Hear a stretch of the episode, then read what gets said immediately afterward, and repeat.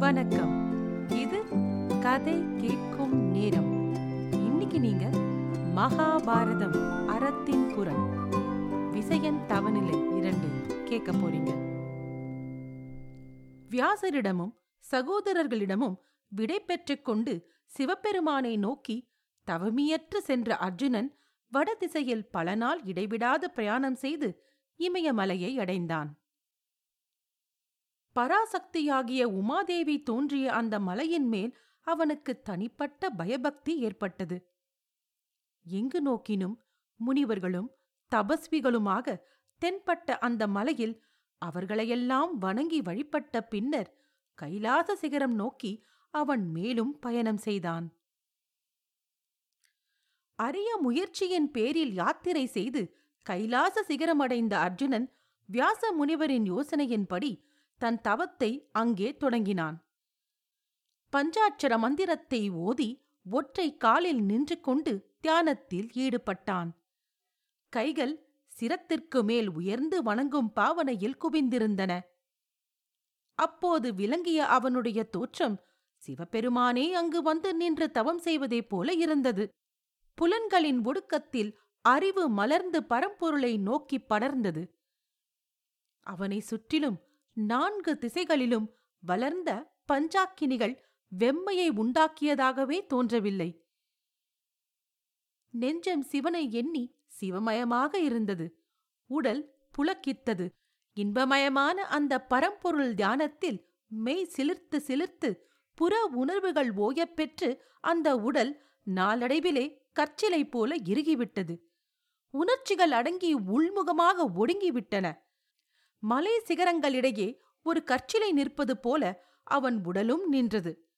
காட்டு யானைகள் உடல் தினவு தீர்த்து கொள்ளும் நோக்குடனே அவனுடைய சரீரத்தை கற்பாரே என்றெண்ணி அதன் மேல் உரசிக் கொண்டன. உடலின் கீழ்ப்பகுதியில் மண் மேவியதால் அதை புற்று என்றெண்ணி பாம்புகள் வாசம் செய்ய வந்துவிட்டன. மனித சரீரம் நெகிழ்ந்து ஆன்ம சரீரம் வலுப்பட்டுக் கொண்டிருந்தது.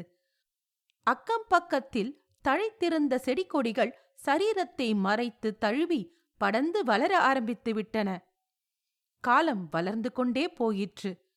சிவநாம ஸ்மரணையும் தியானமும் தவிர தனக்குரிய புற உடலில் நினைவே இன்றி தவஞ்செய்தான் அர்ஜுனன். மாரியும் கோடையுமாக பருவங்கள் மாறி மாறி வந்தன. மாரிக்காலத்தில் மழை வர்ஷித்தது. கோடைக்காலத்தில் வெயில் வாட்டியது. குளிர்காலத்தில் குளிர் ஒடுக்கியது ஆனால் அர்ஜுனனுடைய தவம் குலையவில்லை. சரீரம் தளர தளர ஆன்ம சாதனை பெருகி வளர்ந்து கொண்டிருந்தது. போர் என்றால் காயங்கள் ஏற்படாமலா போய்விடும். தவம் என்றால் சோதனைகள் ஏற்படுவது இயற்கைதான்.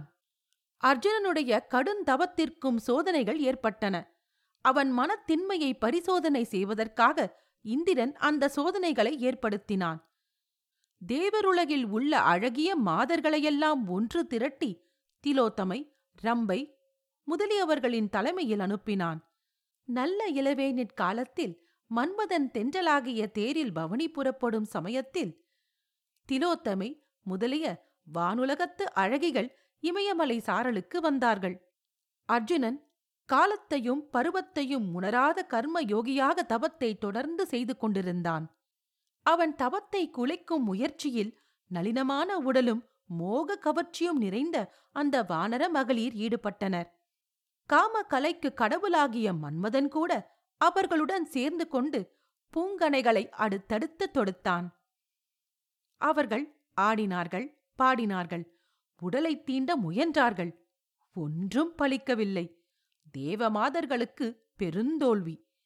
அர்ஜுனனுடைய தவம் சிறிதளவும் சலனமுறாமல் மேலே நடந்தது. மாதர் இந்திரனிடம் சென்று கூறினர் இந்திரனுக்கு தன்னையே நம்ப முடியவில்லை. அர்ஜுனனின் தவ வலிமை அவனை ஆச்சரிய கடலில் மூழ்க செய்தது. அந்த ஆச்சரியத்தில் தன் மகன் என்ற பெருமிதமும் கலந்திருந்தது. இறுதி சோதனையாக தானே நேரில் புறப்பட்டு சென்று வரலாம் என்றெண்ணினான். வயது முதிர்ந்த முனிவர் ஒருவர் போன்ற தோற்றங்கொண்டு புறப்பட்டான் இந்திரன். இமயமலை சாரலில் அர்ஜுனன் தவம் செய்து கொண்டிருந்த இடத்தை அடைந்தபோது அவனிருந்த நிலையைக் கண்டு இந்திரனே திகைத்து விட்டான். வைராகியத்தின் அர்த்தம் அவனுக்கு விளங்கியது. இந்திரன் தவத்திலிருந்த அர்ஜுனனை விழிக்க செய்து எழுப்பி நீ யாரப்பா? எதற்காக இப்படி கடுந்தவம் செய்கிறாய்? உனக்கு என்ன வேண்டும்? என்று கேட்டான். திரிபுரம் எரித்த விரிசடை கடவுளாகிய சிவபெருமானை பார்க்க வேண்டும். அதற்காகத்தான் இந்த கருந்தவம் என்று அர்ஜுனன் பதில் கூறினான். அது உன்னால் முடியாது இளைஞனே. வீணாக என் பயனற்ற இந்த தவ முயற்சியில் நேரத்தை கழிக்கிறாய்.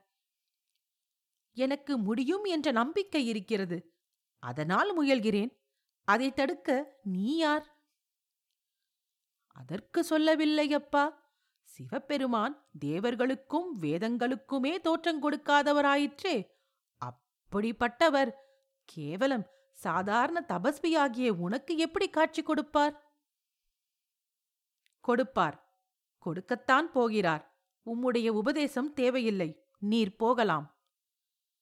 இந்திரன் தனக்குள் அர்ஜுனனுடைய உறுதியை எண்ணி சிரித்துக் கொண்டான். அவனுடைய திண்மை அதி அற்புதமாக தோன்றியது. தனது சொந்த உருவத்தை அர்ஜுனனுக்கு காட்டினான் இந்திரன். அர்ஜுனன் முறை கருதி மரியாதை அளித்து இந்திரனை வணங்கினான். தன்னுடைய தவ உறுதியை மட்டும் கைவிடவே இல்லை. அர்ஜுனா உன் உறுதி எனக்கு வியப்பை கொடுக்கிறது. நான் அதனை பாராட்டுகிறேன். உன் தவம் உறுதியாக வெற்றியடைந்தே தீரும். சிவபெருமானை நீ காண்பாய். உனக்குரிய வரத்தையும் நீ பெறுவாய். என்று கூறி வாழ்த்துவிட்டு சென்றான் இந்திரன். அர்ஜுனன் பழையபடி உறுதியுடனும் ஊக்கத்துடனும் தனது தவத்தை ஆரம்பித்தான். மகாபாரதம் அறத்தின் குரல் விசயன் தவநிலை இரண்டு கேட்டதற்கு நன்றி.